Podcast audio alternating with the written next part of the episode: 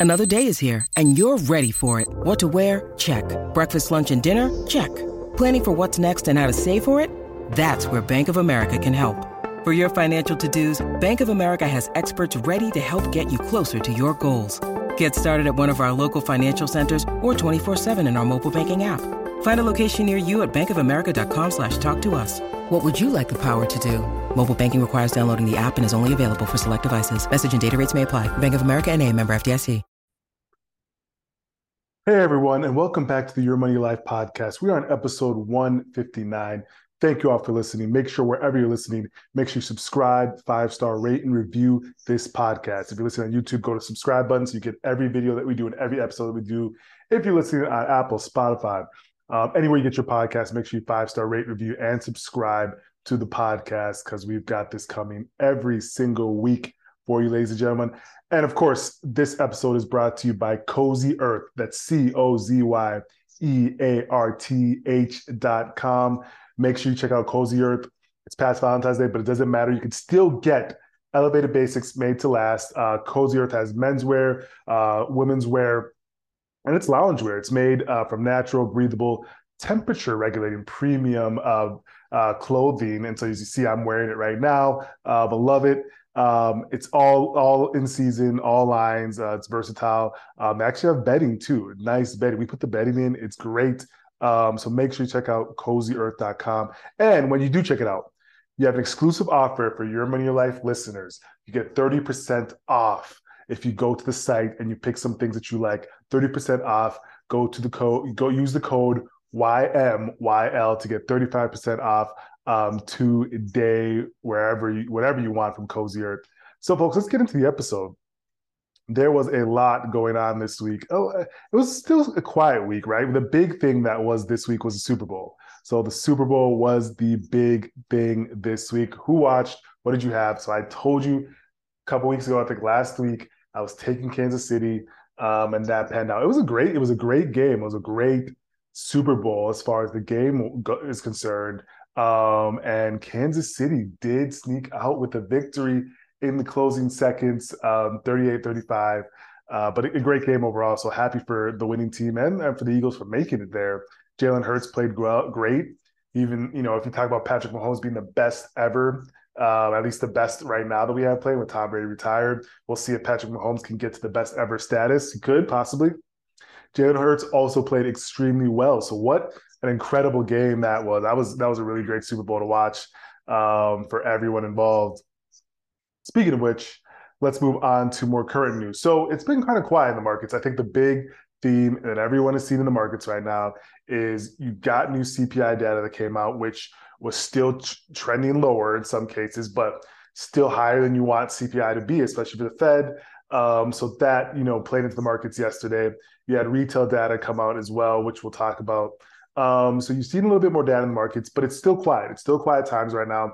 I don't think there's a lot of craziness in the markets. I think you know you're seeing a little bit more of a steady growth, steady growth um, phase right now. Um, investors just mulling over what the Fed's going to do next and what the next move will be. So with that, you still have earnings coming out. Roblox had earnings and they had strong growth. Um, pretty much, you know, they have just a, a they popped uh, considerably yesterday. The shares popped um, around 26%.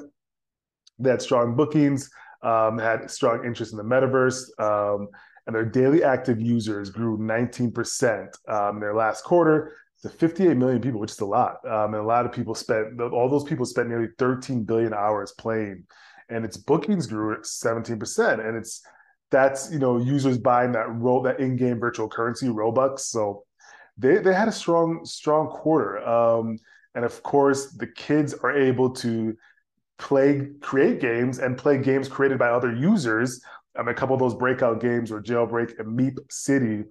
Um, and so that is quite interesting to watch. I think if you've seen still that virtual craze that was so crazy in 2021, it's still a trend that is still happening. A lot of people are still bucking on that trend, um, and you're going to still continue to see that. So Roblox is a beneficiary of the younger generation, especially using that trend um, and really diving deep into that trend. Oh, interesting. As of February th- 3, the average tax refund was $1,900. down from $2,200 last year. Yeah, that's an interesting, interesting fact there. So I think, you know, for for all of us listening, you know, there's so much there was a quieter news day this day and I'm just skimming through a bit more of the news. I would like to watch how many people watch the Super Bowl. This year they said there was the second most watched Super Bowl ever with 113 million viewers. So not even so that's huge. I almost got to half the size of the population of the United States, which has what 300 million people. Someone fact check that for me. Um, so 113 million people tuned in to the Super Bowl this year, which is a crazy amount of people. Looks like regulators um, are doing more um, stable coin shutting down um, again, stablecoin being um, something that ha- has had a lot of trouble with with different areas, um, especially just in the crypto market. But regulators are still coming out. Regulation is coming for that market because again, there's a lot of unregistered release and sale- sales of securities during the craze of 2021, 2020, all those things. There was a lot of unregistered sales of securities, which is going to be not only brought to light, but will be handled by regulators to shut that down from happening again. Um, and so that's a big thing to keep watching. One thing I did was bet on the Super Bowl, and I won my bets. Um, and so if you look at it, the Super Bowl betting hit a sky, hit a record. There was a record number of Super Bowl betting this year, which I think you're going to see that more and more, right? Like records hit for the Super Bowl um, for betting in general, just because it's a growing industry. But um, there was an estimated 50 million plus Americans that wagered over 16 billion, which is double last year's estimate. They doubled the amount um, of last year's estimate. So MGM Resorts, which runs M- uh, BetMGM, which is an app, a sports book, um, said it was the most successful Super Bowl um, and most bet on single game sporting event ever. So the, the sportsbooks love the Super Bowl because there's so much money flying into their into their their, ecosystem. Um, and you know the, the, casino always wins in most cases for people. Um, FanDuel said it processed 50,000 bets a second at its peak and it averaged 2 million active users throughout the game. Um, DraftKings predicted that the Bowl was going to be the largest customer acquisition event of the year. Oh, and one of their bettors won 2.7 million on a 1.7 million wager on the Chiefs. Wow. So it, it's just something that's going to continue to grow. Um, and it has been continuing to grow for a while. And if you're just watching the trends, you can see you see where it's shifting. So quite quite interesting to see that. Palantir, this was a big um, pandemic darling. The shares popped. Um, uh, the company has a, a, reported quarterly profit, which was good for the business. Um, that a boost thanks to you know new government contracts and the revenue rose. So have reoccurring revenue, which we've always talked about as being a strong thing that investors should want and would want because it's predictable. Um, you can grow it. You have sticky customers, and they have the, probably the most sticky customers you can have, which is government contracts. Um, and so they popped on strong news for their quarter um, as well. How was everybody's Valentine's Day? Consumers are expected to spend an average $193 uh, for Valentine's Day. What did you spend? How was it? Tell me everything. I want to know how yours was. Mine was pretty good. Me and my fiance had a pretty, pretty chill and exciting Valentine's Day um, for ourselves. In more news, ladies and gentlemen, in more news, let's keep it going. So the layoffs are still happening, so we always have to address them, um, and they are still happening. So the big thing with um, the layoffs here this year was um, we saw it mostly in the tech sector, and now we're seeing it kind of filter through um, every other areas of of of the market. Um, and so now you're seeing KPMG, Neiman, um, announcing layoffs. KPMG said they're going to let go near 700 people. Neiman Marcus said they're eliminating about 500 positions. Um, and but with that, we still had um, an incredible job support um, and employment rate still low. So it seems to be specific sectors that it's hitting. Um, and these people that are getting laid off, before their severance is even hit, uh, they lose a severance, they're able to bounce back and find another position. Um, and so that's a good thing for consumers, right? But how does that play into the fact where the Fed's saying, all right, we still have a low unemployment rate. Um, we're still going to have increased spending. So that's a big thing to watch out for. And you mentioned Shopify. They said they're going to not only lay off people, they did that, they're going to cut staff meetings. Um, this is a Canadian based company. They're going to cut staff meetings um, and be more efficient. A lot of people are looking for ways to be more efficient, to be more cost efficient, to be more resources efficient. And that's a lot what companies are doing right now. And so you're seeing Shopify announce, um, you know, they're cutting meetings and they're cutting staff. They've done a lot of things to do that. So um, it, it could be a ways to be more efficient. On the flip side, though, retail sales jumped last month by the most in two years as consumers kept spending despite persistent inflation and higher interest rates. So the Commerce Department data showed that sales soared 3% in January from a month earlier, so 3% month over month. Um, and they expected, the economists are expecting a 1.9% rate. So we went higher than the expected projection. Food services and drinking places saw the biggest spike up 7.2%. People were going out in January and drinking and enjoying their life. I think a lot of that might have to do with even just vacations, right? Like a lot of people take vacations during that time um, after you come off the holidays, take a vacation. We do ours in February. Um, I like that little extra break, and then doing it in February is is awesome for us. Um, so really, really great. It really, it, again, that's just playing into how the Fed's going to look at it, how inflation is going to be tamed, and how um, we're going to see consumers if they're affected uh, by this interest rate because it doesn't seem there haven't been so much yet, right? Like we saw we have a recession and you know the job losses hasn't come in enough to to predict or to have a slowdown in spending and in different areas that would you know push us into a recession. So now people are predicting more of a mild recession, if any at all, right? Because you know we're just seeing consumers spend so so much that it just doesn't isn't feasible at this point.